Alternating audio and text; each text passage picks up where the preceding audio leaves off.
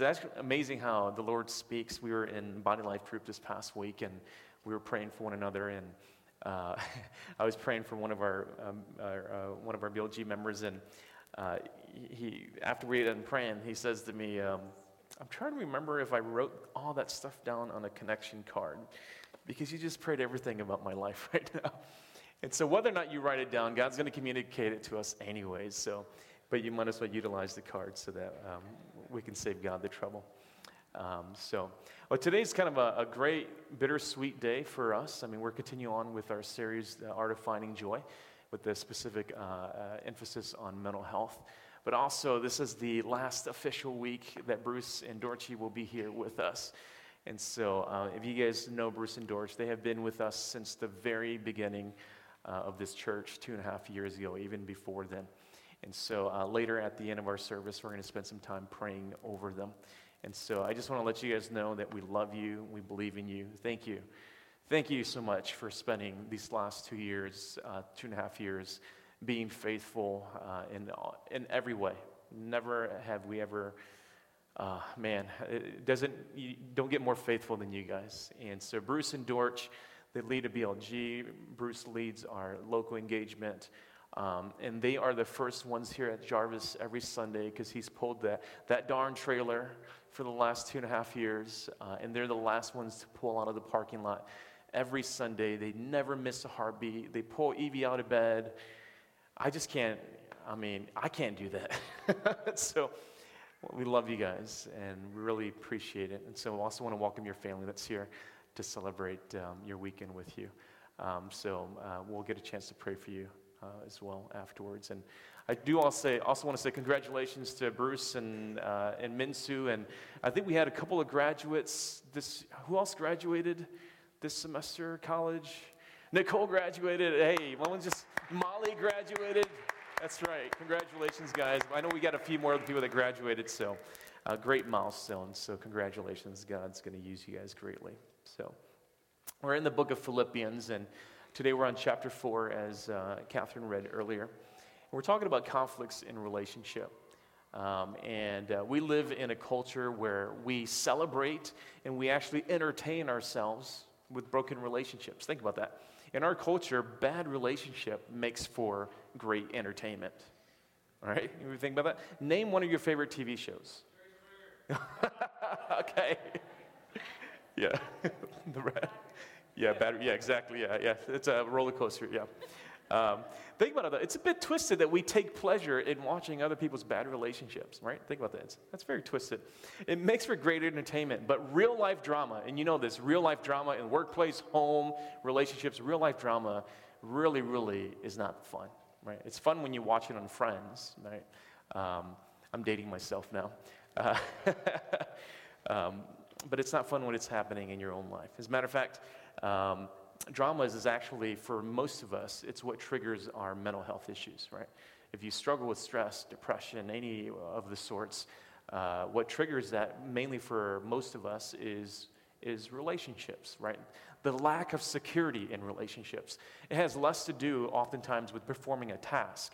It has more to do with whether or not the task that you're going to perform is going to please the other person, right?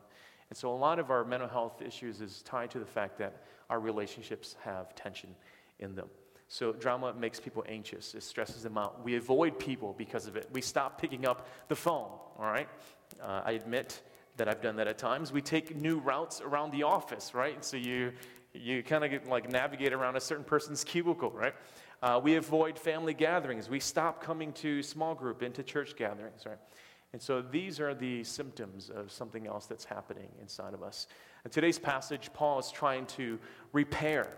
And that's the word as I was praying for us this week. That's the word that God put on my heart. God, Paul is trying to repair a broken relationship between two women in the church. And so, even though the characters are women, uh, you know, and I'm not saying that women tend to have more drama because that's not what I'm saying. I didn't say that. Um, that today's story, I just want to make sure that's clear for the record. Um, it happens to be that in this case it was two women. Um, but did you know that, uh, that God is very interested? He's very interested in repairing relationships in your life now, today. He's probably more interested in that than you are. His plan for you is to share the gospel and bring the kingdom of God to others. That's his plan. But that plan does not preclude mediocre and broken relationships. Those two things are not mutually exclusive. And so um, it's actually quite the opposite in Toronto. That it's actually healthy Christian relationships that actually is a huge testimony. It's a bigger argument, it's a bigger apology at times to our city, a non believing world, when we can get along well. And Jesus actually makes that argument. He says that, you know, uh, if you love one another, by the way that you love one another, the world will know that you are my disciples. So, in our city where they want to see it before they believe it, it's very important that we pay attention to relationships. These women, they were part of a team that planted churches. They impacted the city of Philippi. They did many things in the kingdom of God. They did many very good things to impact other people. But yet, Paul, Paul still says that Paul wanted more for them. He wanted more for them to just do religious work and to do good things. He, see, God doesn't want to just use us. He doesn't just want to use us as pawns in this mission that He has for this earth. That He's very concerned about your own transformation because it's through your own transformation and working through relationships and conflicts that He often brings transformation to others. The health of our relationship is a barometer it's the, the, how healthy we are in relationships. That's a barometer for how healthy we are mentally, emotionally, and spiritually. Every day, our relationships all around us family, work, you know, your, your housemate um, that's the context in which you actually practice and develop spiritual maturity. All right. It's not being a spiritual hermit and you're memorizing, you know, scriptures for, you know, months at a time. That's not how you develop deep spirituality. It's actually in the context of relationship that you develop that. So, reading and prayer, those are actually tools that God gives to you to invest in relationships, which is the context in which you work out your spirituality. Is that making sense to you guys? Right? So, I would go as far as to say that there's a direct correlation between the depth of your spirituality and the depth of relationships that you have. Right? So, there's a correlation.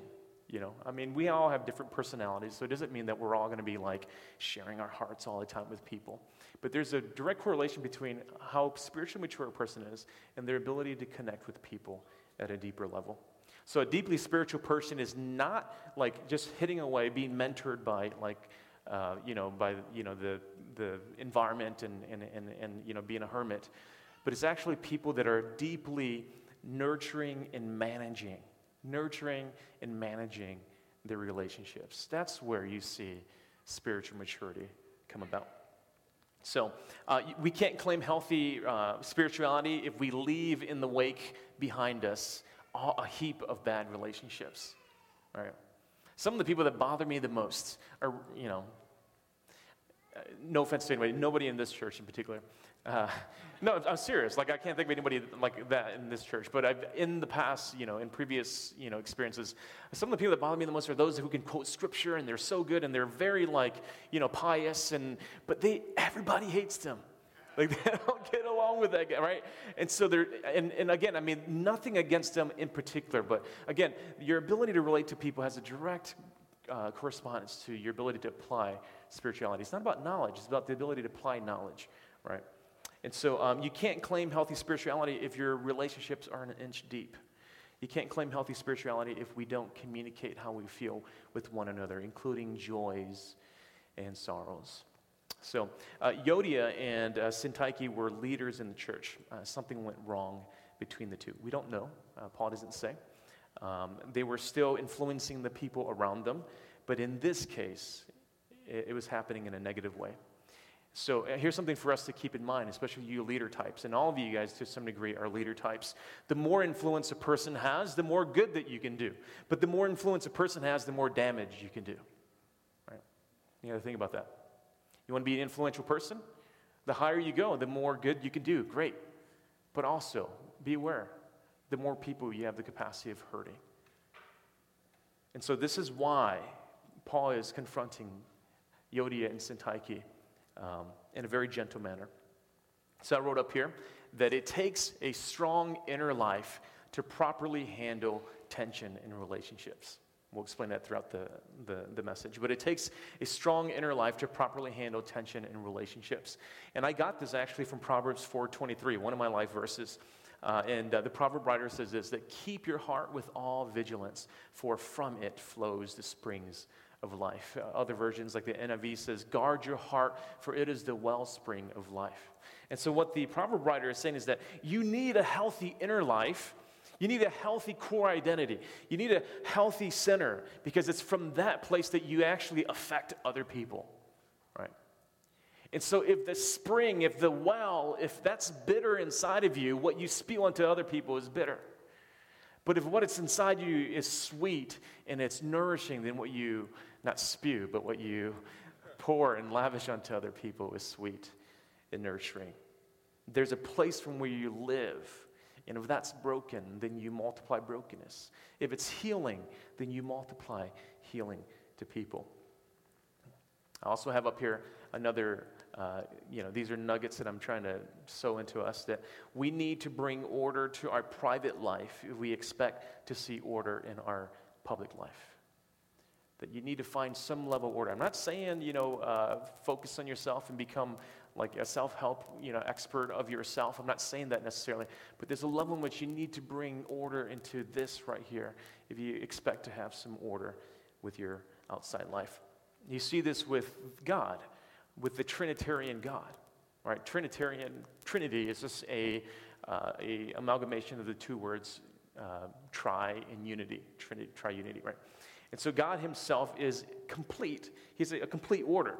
He has complete peace. He has complete harmony within Himself. God is not, He's never conflicted inside of Himself. He has this, this perfect harmony inside of the, the three persons that make up God. Uh, to say it another way, there is no cognitive dissonance in God. He's always one. And therefore, because He has a stable inner life, he's able to give perfect life to others. Think about that. That's why lo- life flows from the Trinity. Hey, that's kind of cool, Trinity life. That's why life flows from the Trinity because he perfectly enjoys it himself. There's no drama in the Trinity, right? Here's the mystery and the wonder of the Bible because it's a one cohesive message. The history and the wonder of the Bible is this that from start to finish, God is eager to give you that kind of life. That that life was meant for us to experience and to live. Jesus came to give us the deep inner life that the Trinity has enjoyed from eternity past. It's yours, it belongs to you. We got to mine it. So I want to ask us this morning um, think about it and ask yourself in my private world, do I have things in order? Not your public world, not your, not your, your career, but in your inner self, the, the wellspring of life the proverb writer uh, talks about. In that place, is it chaotic? Is there a lot of tension? Is there a, a lot of brokenness? Are there a lot of relationships that you're avoiding? those are indicators that there's something inside of you that you're not allowing to, to seep in. And ask yourself, is that the reason why my relationships are so fragile? Or, you know, and I, I have to deal with this. I ask myself, is that the reason why I only go certain levels with people, right? Am I only an inch deep with people because there's a deep insecurity about myself? So you have to ask yourself that question this morning. I want to show you a picture of an iceberg. this is from um, a book called Emotionally uh, Healthy Spirituality by Peter Scazzero, who's a pastor out in New York City. he talks about the iceberg. And he says, um, and this is an easy analogy, he says that um, when you are, you know, sailing the, the, the, water, the seas there, you see only the tip of the iceberg, that everything else that's important about the iceberg is actually underneath, right? And so most of us, we tend to deal with only the tip of the iceberg in our life. The symptoms, the, the, uh, the uh, externals, the public part of our life, right? Because that's what everybody sees. And so that's what we tend to deal with the most. When the reality is that the deeper part of who you are, the core of who you are, lies underneath. And so you can't, you can't deal with the deeper parts of you if you don't understand who you are and what's going on inside of you. And so Scazzero says that, um, he says that we can't change, or better said, we can't invite God to change us when we are unaware and we do not see the truth of who we really are. Right? So Think about that for a sec. How much of you lives beneath the surface? You know, and depending on your personality, like if you're very extroverted, like you got like this much underneath the surface. You know, not that you're not a deep person. I'm not saying that. But I mean, you're just like you're very like out there. Like you know, you wear it on your sleeve, right? And uh, to some degree, that's very healthy. To uh, another degree, sometimes that's not very healthy. Um, but for a lot of us, you know, and I would put myself in the category that I tend to show only the good parts of myself, and there's a bit of me that's underneath the surface that is struggling to get up. Without a stronger inner life, it's difficult for us to deal with the conflict in relationships. If you're not strong internally, then it's hard to deal with the pressures externally, right? Because it presses into the core. And so when our inner life is in turmoil, our feelings are fragile. Think about that. Like, if I were to critique you, if you're, you know, internally, if you're, you know, you're fragile inside, I were to critique you, what, what's, what's your initial response? Or what are people's initial response? Defensiveness, right? They get, they get def- uh, defensive real quick, right? They avoid. And so we start protecting ourselves.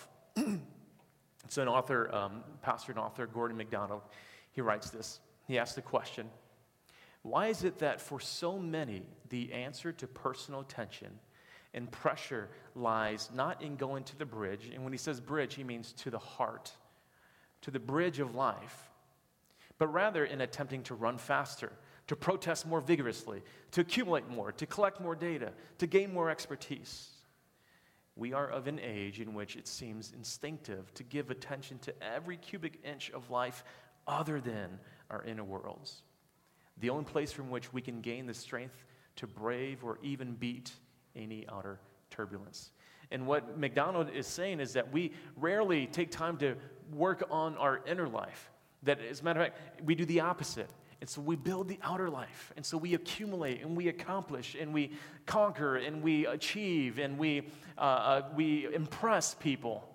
But if the inner life stays fragile, those things will eventually press into the person.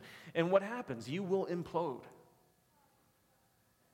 So, for those of you guys who are high achievers, let me warn you that if your inner life, if you fail to build your inner life to match your outer life, you will implode.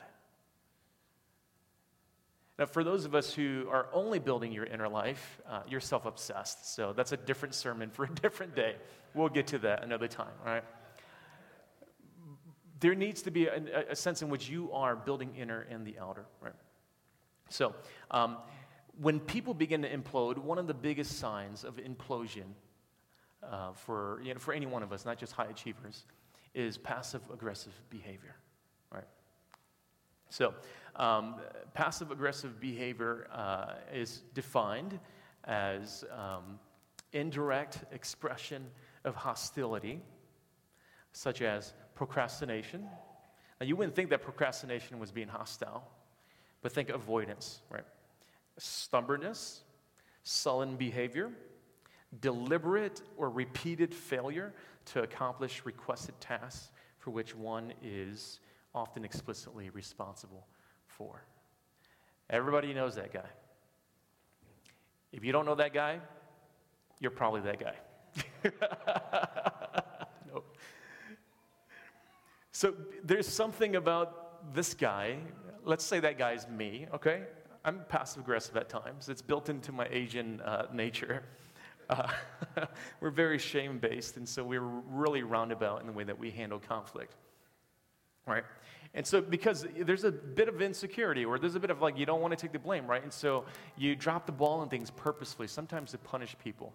I was reading, I've got a lot of slides today. Sorry, I typically don't do a lot of slides, but um, uh, I thought it would be helpful for us. I was reading a, a, a, an article in Psychology Today a while back, and um, I recalled it this week. It was seven reasons why people use passive aggressive behavior. Now, use this to test yourself. Don't use it to test your wife. Don't use it to test your, uh, your boss. You know, don't use this against your friend. You know, don't use this against anybody else in your life other than yourself right now, okay? Uh, and then uh, we'll then talk about how do you deal with other people later. Uh, but seven reasons why people use passive aggressive behavior. The first one is because in our society, anger is un- uh, socially unacceptable, right? Now, can you give an American a little bit of permission to talk about Canadian culture? Is that okay? All right. So, especially in Canada, it's very unacceptable to, to blow up. Now, people do. I've seen Canadians get angry, right? Very passive aggressively angry, uh, but I've seen it happen, right? They'll honk after they pass me up. I'm like, dude, honk when you're passing me up or behind me. Don't honk like when you're like three cars in front of me, right? So, uh, so I've seen this happen, right? So in our society, it's like, okay, you can be angry, but to a certain level, blah, blah, stuff like that, right? So uh, I, have heard other Canadians tell me this, right? So we tend to live in a society where that's where, so we're, we're pretending, we're pretending, we're stuffing, we're repressing? Number two, uh, we sh- sugar-coated hostility is also, also socially acceptable. So when you're just being like nice to people, but you're kind of underhanding, you know, underhand comments towards them where you're, you know, you're saying one thing to their face and something else to another, right? So you're sugarcoating your hostility with nice things. Uh, that's very, um, you hold people in contempt. It's very patronizing when you do that to people. do you? Do you do that? Uh, three is uh, passive aggression is easier than assertiveness. This is true. I'm an expert at this. I'd rather kind of find a roundabout way to kind of like direct, uh, to, to deal with an issue than just to say, hey, let's have a conversation, let's sit down, let's talk about this, right? Because it's easier to kind of go roundabout than to do it directly head on. Number four is passive aggression is easily rationalized. Well, because it's not my fault. Why do I have to? So they should take initiative, so I'm just going to wait. You know, and in the meantime, while I'm waiting, I'm taking jabs at them, right? And so it's, you know, it's, it's a way to kind of like easily rationalize that you're in the right. Number five, I found this one to be the funniest one. Revenge is sweet. Because it's just fun to make them like, you know, uh, to treat them that way. It's just, it's fun to see them squirm whenever like, I put them in an uncomfortable situation. When I ask them to do very hard things and I know that they can't meet those expectations and I should have just talked to them about their performance or their behavior, but instead I do something else. It's fun to, to, to punish people that way. Maybe you're not as devious as me, so you haven't thought that far, but um, you're getting to know me. Um, the sixth reason why is passive aggressive behavior is convenient. It's much more convenient. You don't have to prepare to be passive aggressive, you just do it. Or if you wanted to deal with conflict, that you have to prepare yourself.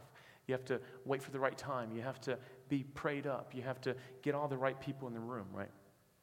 And then number seven is passive aggression can be powerful. Because you know that you can win with this. You know that at the end of the day that you can teach people a lesson, right? The worst way to be passive aggressive is through email, by the way. Okay? Like email, like, I mean, all caps. Uh, like you don't, you don't speak to me this way when we're in front of each other. Why would you send me all cap emails, right? And so the media in which we choose to communicate also says a lot about how strong we are internally. You know, it's easy to pick up a phone and just to, to text somebody that you're disappointed in what they did. It's harder to call them up, it's harder to meet them face to face and then actually deal with those issues. So, media is another way in which we actually avoid people. Needless to say, none of this is the way of Jesus. That if this is how I live my life in any one of these categories, that I need to repent. When I say the word repent, I don't want you to be scared. Repentance is a very positive word. Repent means that I need to change the way that I think.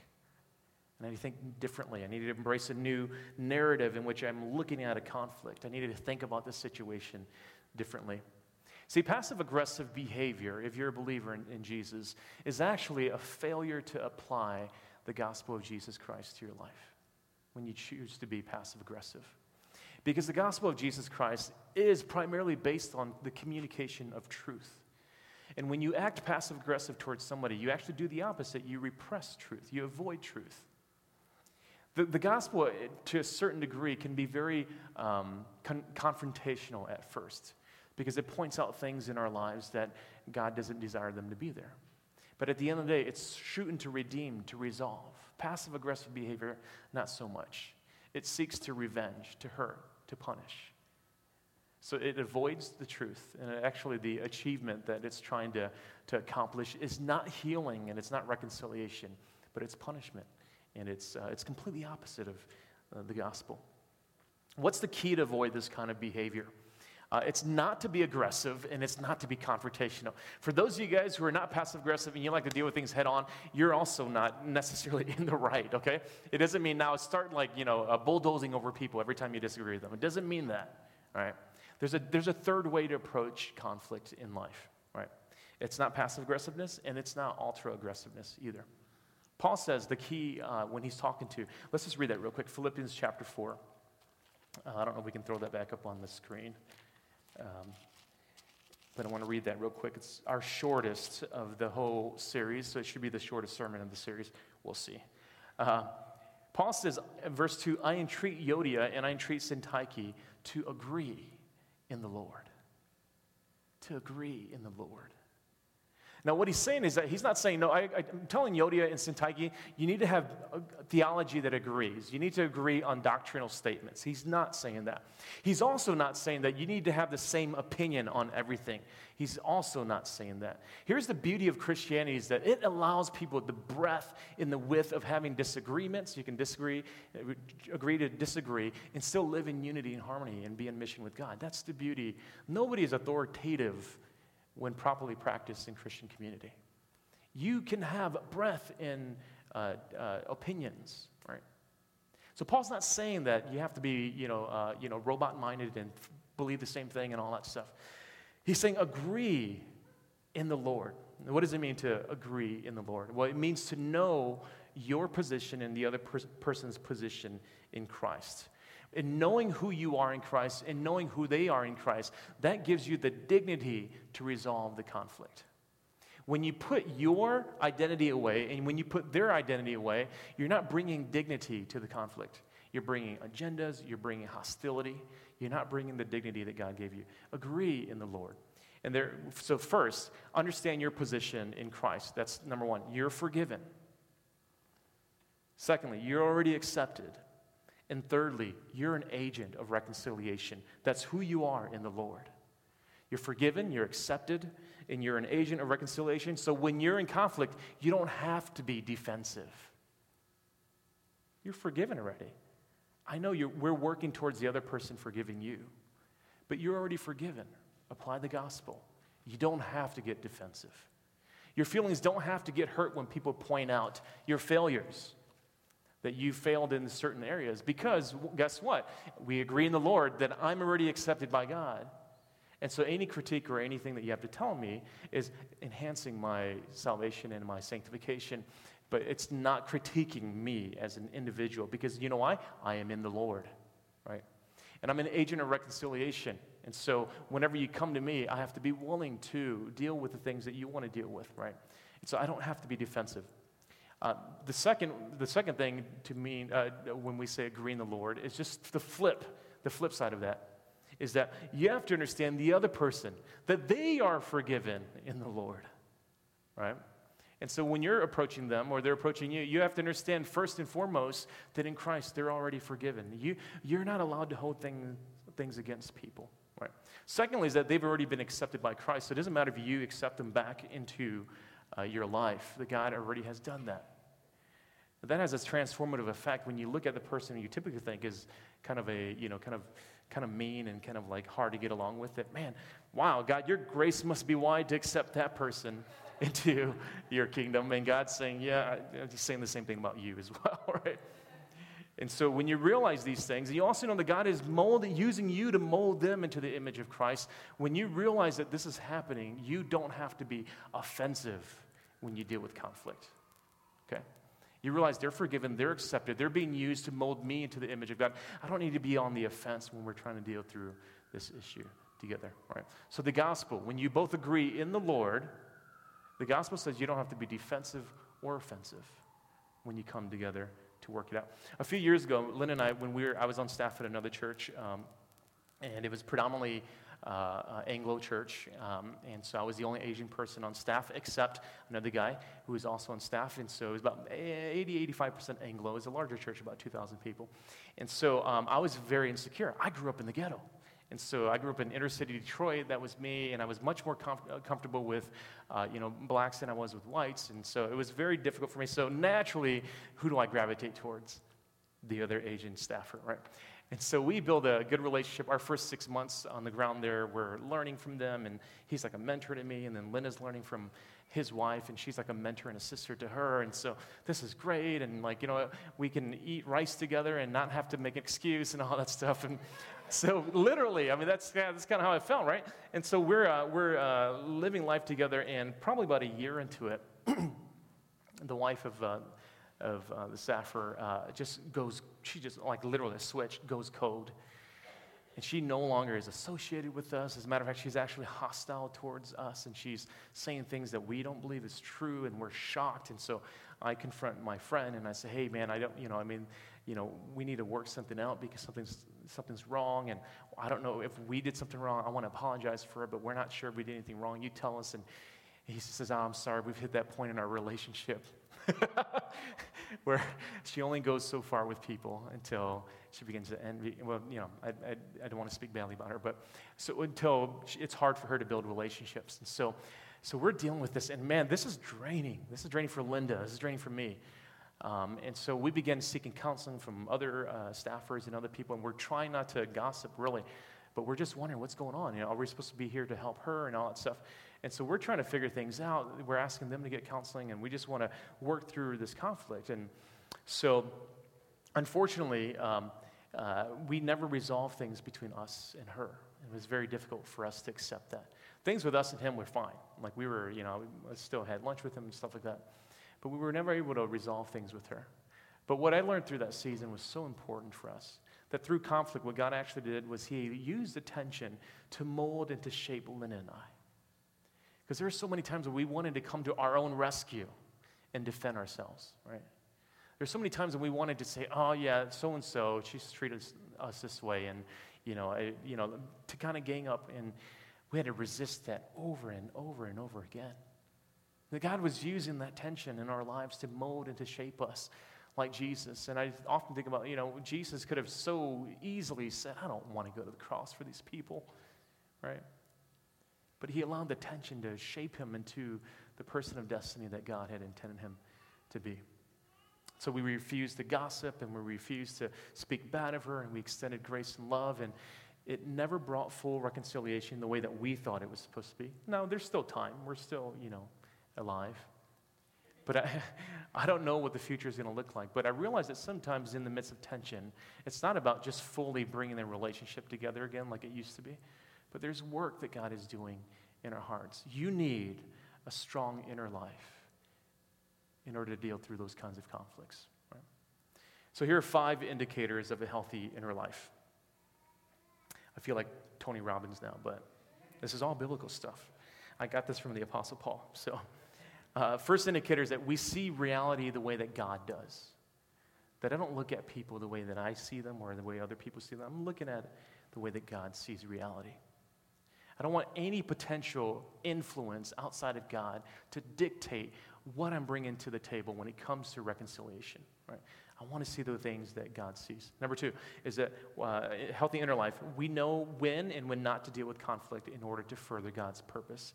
There are times when you need to confront. There are times when you need to pull back. Someone who is healthy in their inner life has this ability to discern when and, and how. Three is things like success, failure, popular opinion no longer drive who we are. We're not driven by these things. So it's not hurtful when people want to critique us, right? It's not hurtful when people have, you know, objections to our ideas. We're not driven by having to be the most popular person. Number four is we tend to put others, people's need above our own. So that was Philippians chapter 2 that we studied not too long ago that Jesus did the same thing. Paul says that consider others more worthy of yourself. Somebody who's healthy, every time you're with them, they always seem so present and they're so concerned with your story. It may be the most boring story. And you like the other day I went shopping, went to Loblaws, and I got savings of 50 cents, right? I know you ladies like to talk like that. A person who's healthy inside isn't saying, This is such a long story, blah, blah. A person's like, Wow, you know, maybe you're saying, I'm trying real hard to like, you know, redeem this time, but you know, so you're you're present with people, right? You're putting other people's needs above your own, right? You know, you're receiving texts from people and you return them. You don't have time. I know you don't have time. You're, you're busy, but people are texting you. They need something from you. You don't say, no, I don't have time for them. You respond back and say, hey, can I call you later? Or hey, can we meet up and talk about this? Maybe not right, right? So you put other people's needs above your own. And number five is this that we don't work alone, that you have a healthy inner life, that you value teamwork, you value other people's opinion, right? So I'm going to call up the band. You guys uh, go ahead and come up here and we'll close this out. I wanted us to go through Jesus' four steps of handling conflict. I realize that this has quickly turned into a Tony Robbins seminar, so I am not going to do that. But Jesus was masterful in handling conflicts. Let me give you the steps, anyways. Comes from Matthew 18. Step one is he tells us first to have a personal conversation with people. Why? Because that honors them. When you seek the personal conversation first, what you're doing is you're actually honoring that person, the dignity inside of them. You're saying they're worth my time and their effort, my effort to confront them personally. Step two, if, if that doesn't work, if that doesn't bring resolution in the conflict, Jesus says, then bring mediation with trusted people. Gather people that you trust in the church because this provides accountability, protection, and fairness to both parties, right? you don't bring your, your cheerleaders and your, your fans and people who agree with you. But if you have conflict with people, you bring those who are objective and those who are fair to bring accountability to the situation, right? You mediate with trusted people. If that doesn't work, Jesus says, well, then you need mediation with church leaders. And it's not that church leaders are the smartest and the wisest, right? It's not that church leaders are like, you know, we have lawyers in our church, so, you know, you, you should know how to deal with legalities better than a pastor would, right? But it's the fact that is that with mediation with church leaders, within Christians, is that you're trusting God's authority and his judgment. You're placing, you're submitting yourself uh, to God's authority and God's judgment. And then step four is if that doesn't work, and that doesn't solve the conflict, and the person is still hostile or offended and still co- continues to commit offense, Jesus says there comes a point where you just need to release him and let him go. You just need to let go. For your own health, you need to let it go. Because Christianity and discipleship is not about coercion. It's not about making people feel guilty. It's not about making people do the things that you want them to do. At the end of the day, if the conversations don't work, you have to learn to let them go. And there's a big part in your life where when you're working with people, you, you know that there's a limit in which you can only do so much, and you have to let them go, and you just have to trust God with them. You just have to believe that, God, I can't do much more in this season with this person, but will you in the next season, will you bring them healing that I couldn't bring to them? Would you do the things in their lives that I think you're showing me that you need to do and use other people to do that? Sometimes you have to release people onto a new season and allow God to use other people to speak into their lives, right? Because if you don't do that, you know what builds up if you don't do that? Bitterness. If you don't release people emotionally, mentally, if you don't release some responsibilities over your life, then you build up build, uh, bitterness. And bitterness is like a concrete like uh, ground. It's so hard to break through once, once it sets in. If the concrete sets in, it's so hard to break through. And so I strongly urge you this morning, if there's a relationship in your life that God is saying invest in, that you would be fully diligent in investing in that relationship. And if there's conflict that you're avoiding, that you ask God and say, God, what do you want me to do in this relationship? And as God is strengthening your innards, your innards, your innermost being, that you would move forward in confidence that God wants to bring transformation as you deal with this tension or this conflict. But if you know that you've tried and you tried and people have tried with you and it's just time, it's season to let people go, just let them go. There's no use in living in bitterness. For the next five minutes, I want to lead us in a time of prayer, a very important prayer. I believe God wants to begin from this morning to be release healing and repairing relationships in your life and in our church. God wants to do that not because He just wants you to be healthy, but because He wants to bring health out of you onto other people in our city. So for just a couple minutes, if you just don't mind, just closing your eyes, just so we can get a bit of focus. There are four different areas that I want to pray for.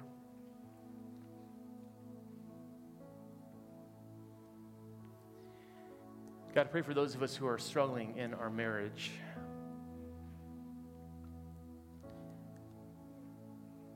Avoidance has been much more easier than talking things out. God, repair, repair.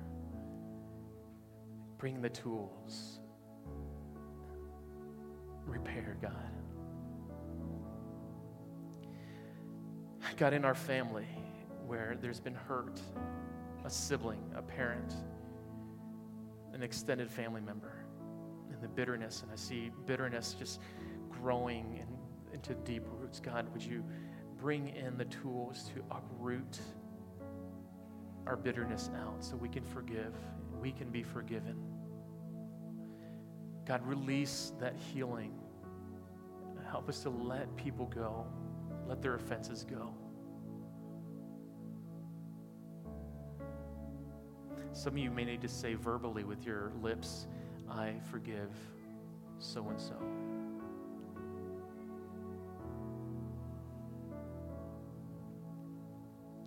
God, in the workplace, against our bosses, against our coworker, a supervisor, where we've held back in our performance because we don't want to serve underneath this leadership. God, give us a new way to think. Give us a new way to think. Help us to understand deeply what it means to honor those above us the way that we honor the Lord because we are working as if we're working unto the Lord. You bring the resolution where we need to have resolution, God, but where there's not, God, would you repair? Repair the culture of the work environment. Repair the culture of Bay Street. Repair the culture of the technology field. Lord, repair the culture of the medical industry, God. Would you bring divine intervention into those industries? where oftentimes money and power and influence has shaped the culture. God, would you now put love and grace at the forefront?